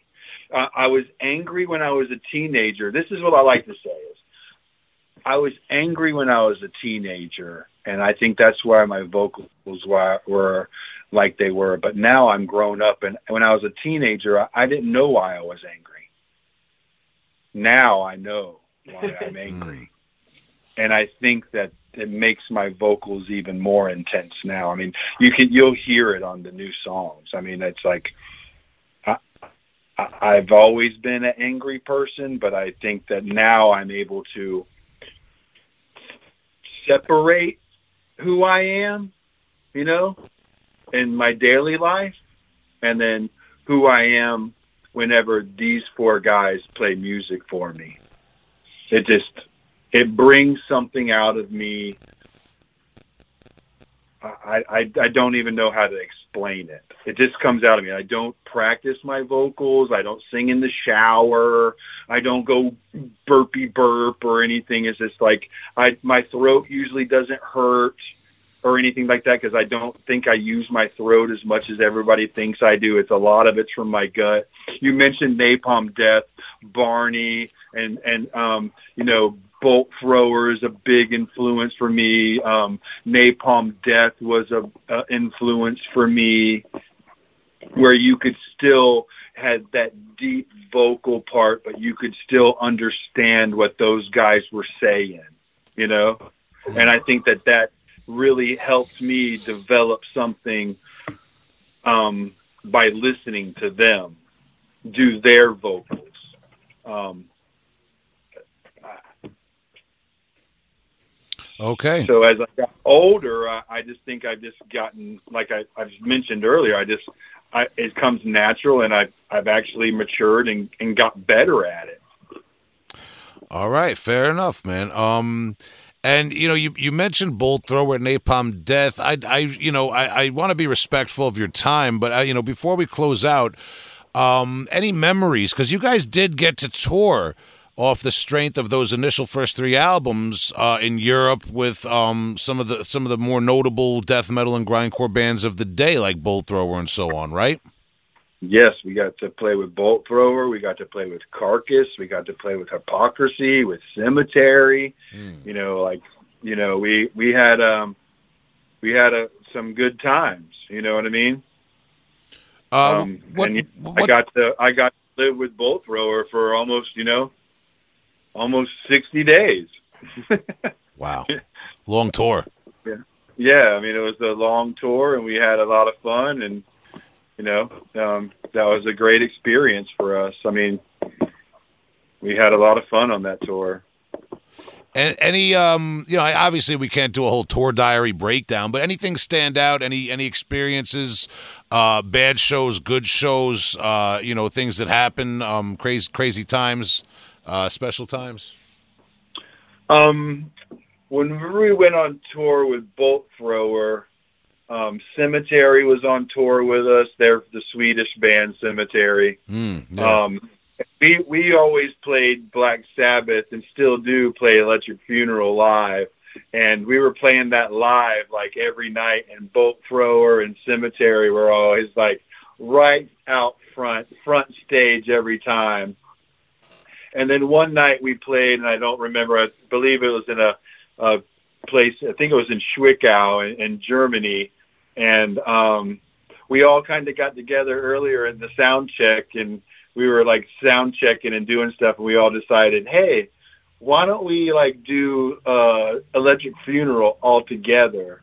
So like during our set, um, you know, we all kind of changed instruments, and couple of guys from Cemetary came out, and you know, Kitty from Bolt Thrower came out, I believe, and like we all played, you know, um, Black Sabbath together on that tour, and we played that one song together. So that was kind of cool. Cool. Rest in peace. when I was in Monstrose, when I was in Monstrose, we went to South America. We got chased by bandits and almost got kidnapped.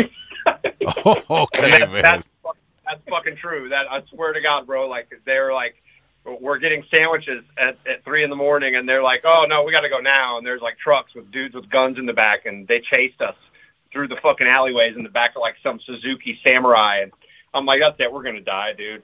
South America, though. It was awesome though, dude. What? I'd do it again. But I got the best one for you. That's not a two, tour story, but any fucking metal fans will appreciate this. So when we recorded Sea of Ignorance, I mean, excuse me, not Sea of Ignorance, um, Ruins of Humans at Morrisound, Jon Oliva from Savatage was there. Um, and we got to hang out with John. And John is one of the coolest fucking guys you'll ever meet. He's got a shit ton of stories. Yeah. He will make you laugh your ass off. Fucking great. So I have, I probably like many people have heard this story about how Jon Oliva supposedly beat up Dave Mustaine when they were on tour together with Megadeth, when Savatage was on tour with Megadeth. So I was like, dude, just fucking tell me the truth. Did you really fucking beat him up? And he's like, yes, I did. and, and so, like, basically, the way he told me the story was um, Dave had a, a thing for some chick. His brother Criss ended up with the chick in his hotel room, and Dave was being a whiny little bitch and kept knocking on the door and trying to get into Criss's hotel room to get this chick back. And finally, um, he had had enough of it, so John opened the door and picked him up and threw him on the ground. all right, all right, all right. I just I just love that. So that is confirmed by Jon Oliva, um, and it's uh, it's a pretty popular story. I've heard it a million times, and I have no clue, so I'm just sharing the the knowledge and letting you know. Yes, indeed, Jon Oliva did pick up Dave Mustaine and body slam him. Wow. Alle- allegedly, Yeah, as we always say. Awesome. what about now? I, one more thing. While now, while you brought it here, you mentioned before who was it from Agent Steel that was your guitar teacher when you were younger? Oh, it was well. He wasn't. I don't think he ever played on any records. There's a guy named Matt Martin, um, and he he had a really weird situation with them. Like there was some weird shit going on. Like It was always weird. yeah, shit. like no, they they like he went on tour with them to South America, and they like took his passport and like fucking locked him in a hotel room, and like what like the singer was supposedly a real weird dude, and um yeah, like I remember that his parents had to like pay for him to fly back from What the fucking fuck? America or some shit. My Like, brother, my oldest brother was a roadie for them on tour. My brother went on tour with them, was a roadie, and like, um, because uh, Richard Bateman from uh, Nasty Savage, may he rest in peace. He he was playing for um, Agent Steel at the time, and that's how my brother kind of got hooked up because um, we were all friends with Richard Bateman and, and um, Nasty Savage and stuff. So you know, we're, you know, my, my, like I said, my oldest brother went on tour with them and, and Jay mentioned that the singer was a weird guy. He was like, before you could go on tour or be part of the band or have anything with the band, you had to get that little Agent Steel tattoo symbol thing that Agent Steel has on all of their stuff. Or you, you know, you had to show that, you know, you were like part of the whatever, the, the fucking goddamn No plan or whatever, you know. So I think my brother got that tattoo covered up. Oh no. there's a Yeah. bunch of there's a bunch of dudes with Agent Steel tattoos still wandering around Florida. I wonder if I get one. I think so. Murphy, um, Murphy, um, Oh, I gotta ask. oh, I I'm gonna- think gonna message think him right I now. think because James Murphy was on that tour too. I know. I'm gonna message him right now and be like, "Do you have a fucking Agent Steel tattoo?" James Murphy, um, um, Richard Bateman. Um, who else was on that in that lineup? I don't know. Um, That's actually pretty that that sick. was- Would, would Richard Bateman and um, uh, uh, James Murphy have worked together elsewhere? To or is Where else would you see those? no, two? we're just all we all just grew up here. Yeah. you know what I mean. That's interesting. You know, we we just we've all known each other our, our like our whole lives. You know, so I I think that was just something that was one of the first um, ventures. You know that like James Murphy did. Um, that kind of got him got him into the scene here.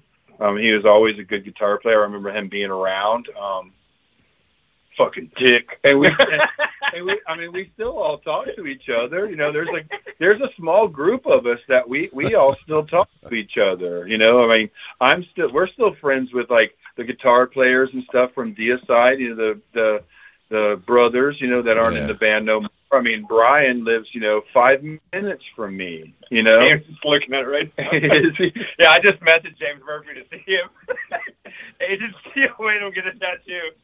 I hope we get a reply while while you're while we're rolling, He's man. probably looking at it like, what the fuck is he talking about? Yeah, I I'm dude, like, weird question. I have a Oh, lot he, of. okay, so here we go. He did reply. He said they tried to. I was the only one that refused and got away with it because they had no one else to go on the tour and it was too close to the tour. yeah, yeah. Thank you, Dave. Yeah. Wow. So James Murphy just basically confirmed that. So Yeah. he's the only one out of the whole group of people at that period of time, and that was probably 1990 or Oh, he said he something. said they told him to get a tattoo, and he actually literally started packing his shit up and put it in his car. Wow. they ran to the other side of the lot to intercept me on the way out to tell me it was okay. I didn't have to get it. yeah, thank you. wow. Thank you for that. That was amazing. In real time, we got the we got the Yeah, real time, yeah. confirmation. hmm Yeah, Oh yeah. We all God. we all still talk to each other, and you know, there's a, a small little group of us here that we all still communicate with each other and still laugh about stuff, and you know, we've all been friends our whole lives. You know, so it's like He said I wasn't about to let that crazy motherfucker brand me. Yeah. Well, that I mean, you say tattoo, but that's what comes to mind is this crazy metal singer with a branding iron, like you know. Yeah, that's that's basically he was doing is making these guys. I mean, he even made my brother do it. My brother wasn't even in the band; he was just a roadie. I- Yeah, and I'm not sure. I mean, that's, I'm pretty sure Richard Bateman got it too. Wow. James is saying James is basically telling us right now, like right now over the text messages that you know that he didn't do it. He he he packed up his shit and was Yeah. leaving. yeah. Wow, good for and look and look, he, look where maybe the tattoo was a um a little bit of bad luck because look what James went on to do, man. He got around, he did his thing, you know. That Yeah. fucking dick.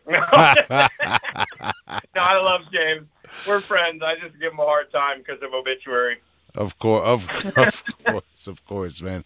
Wow. All right. So, um, I appreciate you guys' time. You've been very generous with your time, man. Um, and as I said, uh, uh, Sempiternity is going to be the new album, um, kind of a compilation of live and studio material on Emancipation uh, Productions um, of Denmark. Uh, you guys have a date on that, a release date? Um, May 27th. May 27th. Um, and for merch and, and stuff like that, I know you have a website, right?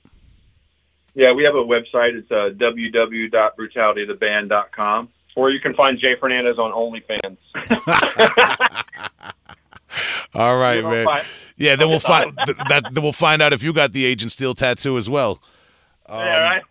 Uh, Yeah, uh, on his be, before I let you guys go, I always ask uh, to wrap up the last question.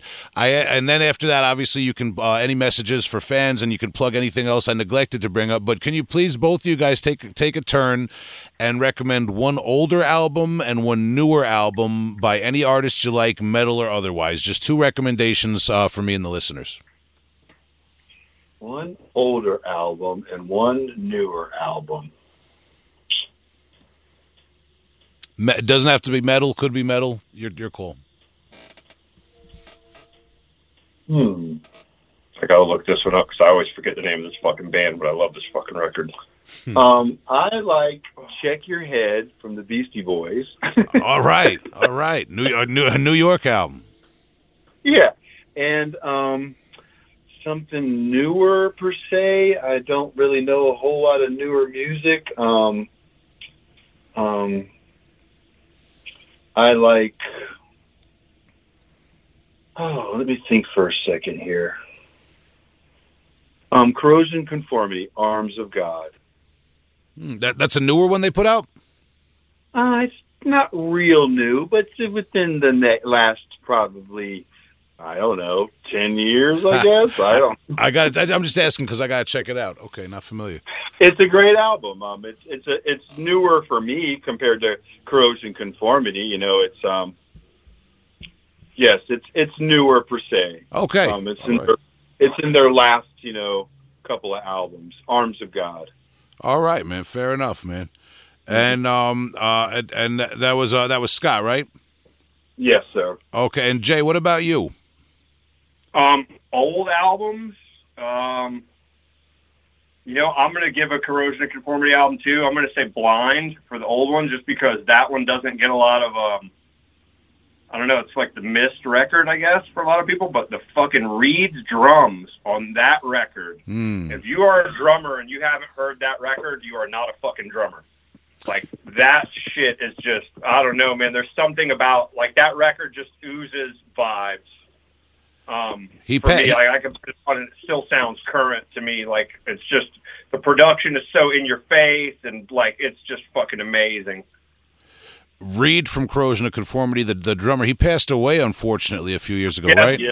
Yeah. It's, it's fucking sad. He was a great dude. Yeah, he was an awesome guy. Really, he um we actually played. I was in another band called Angel Trumpets, and we opened up for Corrosion and Conformity, and um we had a problem with the sound man. Man was being a dick because I guess they didn't tell him we were on the bill, and Reed and Mike both were like stood up for us. Didn't know us from fucking Adam. You know, we were just some local band, and they're like, "Where'd you guys drive from?" And we're like, "From Tampa." And he's like, "You guys lugged your equipment all the way across that bridge?" And we're like, "Yeah." He's like, he looks at the sound man, he goes, "Fuck that! These boys are playing." awesome. Like I was, dude, like okay, you know. And uh, Reed took my drummer had a shirt on from his place of business called Quick Toyota, and it had like a turtle on it. Um, and Reed was like, "I got to have that shirt," and took him on the COC bus and was like, "Take whatever you want. I want that shirt." Traded him with everyone. For that, they were just fucking awesome guys. cool, man. Um, well, rest in peace, as to the that dude. record, um, I cannot find the name of this fucking band, and it's pissing me off.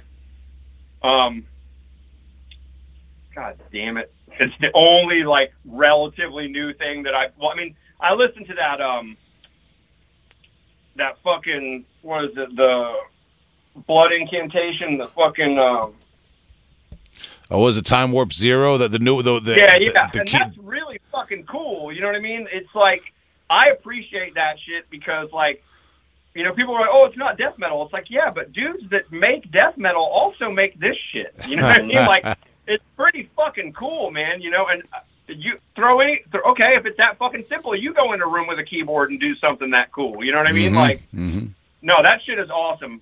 So I'm just gonna stick with that one because I can't find the name of this other band. But um, that's the only other new thing. Okay, and well, I, well, dude, I'm I'm gonna say this. I'm gonna give you the exclusive. I've given Ghost shit for years, and I gotta say, dude, I listened to that fucking new Ghost record, and the the intro of the first song was cool. Almost threw me off when the song kicked in. The second song sounded like the fucking Pokemon theme. but dude, like by the third, there's there's at least three or four songs on that fucking record that are just amazing, dude. I don't care if you like Ghost or not; they are fucking well crafted songs. The production, the layering, like I mean, I think my main thing with them is I just wish they had a better singer because that guy Tobias's voice doesn't do it for me. But um, like if they had somebody powerful like Dio or something, you know, like that kind of commanding voice, I think they'd be a different band. But dude, that new Ghost is actually pretty fucking hot shit. I'll say that. Send me hate mail if you want. I don't care. Interesting. Well, I, you know, you're not the first person actually who, who recently who's told me to give it a shot, even though it's not in my normal uh, wheelhouse of um, you know, I mean, dude, metal it- I'll tell you this right now, and you and I promise you'll agree with me if you listen to it. The intro for the first song is kick ass, and you think it's going to go somewhere, and it doesn't. And you're going to be like, as soon as the intro ends and the song starts, you're going to be like, eh, and you're going to go to the second song, and then the second song is going to sound like the fucking intro to Pokemon. I swear to God, it's like it. And then you're going to go, no, third song, and then third song, you're going to go, oh, okay, I get it, cool, all right. And then so as long as you don't play the first two songs, you're good. or listen to the intro at least, because the intro is badass. But after that, just skip through the first two songs. All right, man. So it comes comes with a little bit of uh, instructions, man. I'll remember. I'll remember, man. You got, I got to defuse a bomb kind of while I listen to it. But um, Exactly. I, I appreciate it, man. Um, thank you very much, uh, Jay and Scott uh, from Brutality for your time, man. You guys have been very generous. Um, I want to be respectful of your time. Um, uh, like I said, uh, everybody could check out that new album, Sempiternity, coming out um, for some cool live stuff and uh, some new stuff and kind of new versions of classic material. Looking forward to that. Um, before we leave, any uh, final messages to Brutality fans and listeners of our podcast? Um, we're just, um, I'd like to thank everybody who's just stuck through us through all these years and been our fans. We, I think that we have some really great fans, and we've we've never realized, you know, how many fans we have out there, and um, we appreciate how everybody has stuck through with us, and and um, and I guess puts up with what we do. You know, we're not the band that has rehashed and keeps putting albums out all this years. I mean, we've been around for um, over 30 years now. We only have our fifth album coming out, you know, but um, I mean, everybody, we just we're we're doing this for our fans. This album is this new album is for our fans. We're just trying to give everybody out there something. Um, we thought that this was going to be over, and it's not for us um, for now.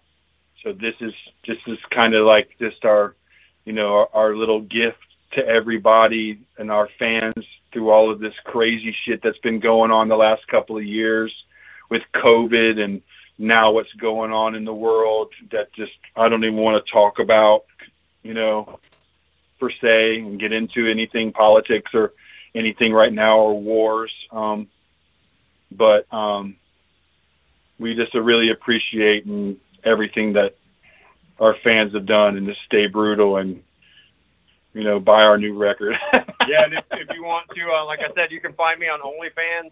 And uh, if you want to, if you want to uh, donate to my penile reduction surgery because I have an extremely large penis and I need to get a couple inches taken off, you can find my GoFundMe on my Facebook page. we do have some stuff available still on our on our web page. The seven inch um, um, Andersen offerings, which is very rare. It's a limited edition kind of thing, but it's still available. Yeah, buy, buy Brutality 7 inch, help me get down to 7 inch. And then, uh, this guy's a uh, clown, man. it's still available. I mean, there's just little things that you know try to keep us going. You know, and everybody, this we appreciate our fans. This, we we do this for them. There's definitely um, not for the money, that's for sure. right? In the words of Ozzy Osbourne. Hey, this guy's a clown, man. I can't. And um, the I, I would also note very reasonably priced CDs there on the website, man. If people want to check, uh, um, uh, go back and check out some some of the classic material, man. Uh, Scott and Jay, thank you so much uh, for your time, guys. I'll be in touch as this episode is uploaded, and um, you know we'll share it around and, and all that sort of thing. You guys were great, man. Thank you so much. Thank you, Will.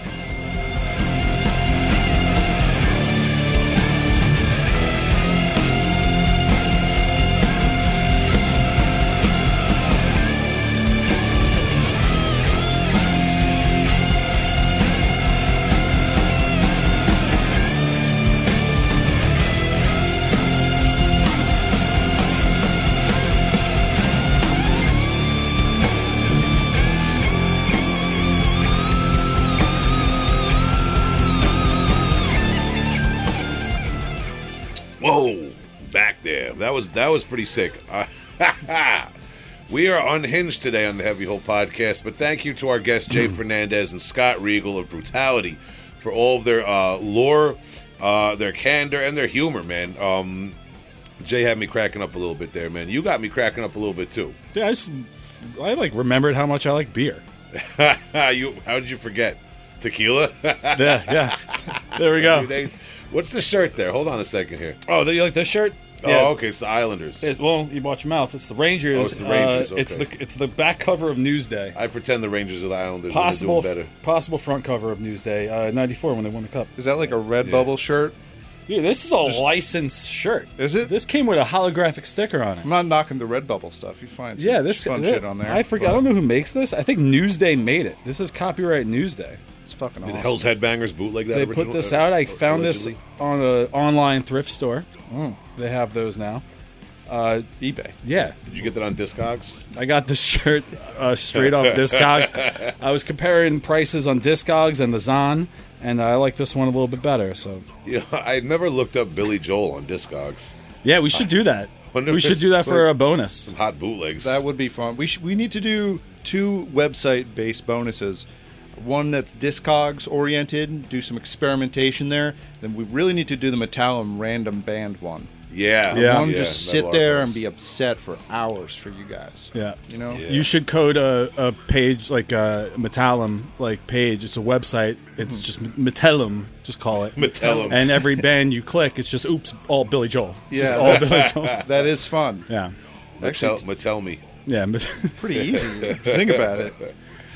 Oh, it's boy. too easy. Different Don't- Billy Joel, but everyone is a different object of Billy Joel. Oh yeah. so like, it's not like the one same says- page. It's like different pictures, and perhaps of him sweating in different areas of his body. Yeah. as we were talking about before. s- Callback. sweating in his crashed car because he's drunk, waiting for the cops to come. What a guy! What a sweetheart. Allegedly. I love him. damn it. If you want more, if you listen to that interview with Death Metal Royalty Brutality and then heard this banter at the end and said, I need more of this Billy Joel style banter in my life, you can check out Heavy Hole Podcast on Patreon, can't you, Tom? You sure can.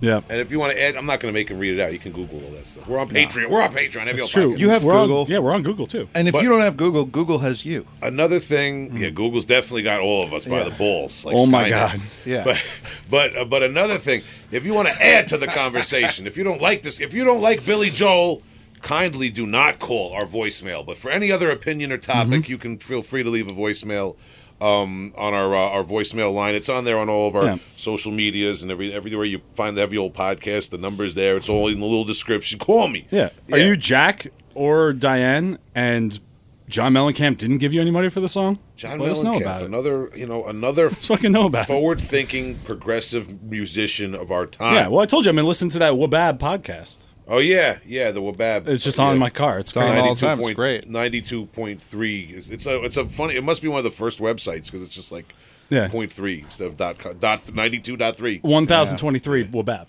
Yeah, ninety-two dot three FM. It's really great. Yeah, that's the original dot com is FM kid. And rest in peace, that joke. It's over now. yeah, we're not we're not on the radio though, Bring but we back. are. We're on all your Spotify's and iTunes and all that. Your uh, Fireside FM is like the free streamer I send to people, man. In case you don't know, uh, the Yeah. voicemail, the website heavyholepodcast.com, the Patreon. Uh, we, we did it. I think we did it. We did it. We interviewed brutality. We crammed Billy Joel into the conversation yet again. Mm-hmm. We're all sitting with our legs crossed, and you should too. I I have my legs crossed. Uh, In like manly a- way. like a comfortable large man. I, like the way you painted a picture, as if I'm like sitting here, like a you know, like a like a like a like a An like English a, man? like a petite English Like a at a yeah. tea party, listening intently Yeah. to to a violinist. No, you're you're you got mm. legs crossed like like somebody's digging into their pocket to give you the money they owe you. Listen, I got my legs crossed like somebody's digging, all right, but that's a story for another time and a podcast for another hour, my good man Justin. Let's Hello. Let's yeah, let's keep it family friendly up in here. What's up? My name is Justin. Welcome to the Heavy Hole. No, we're, we're closing out. We're now. out with That this now. mi- That was before. How you doing? This has been the Heavy Hole. Oh, listen to rock music all day. We're going to talk about some on our Patreon. We got to cut a little pay, uh, Patreon bonus right now. We're trying to catch Yeah. up on that for you. We plugged that. We plugged the voicemail. We plugged the website. Um, I think everybody else is done. This- What is this like? Justin's got. How many beers in are you there? One. Oh, done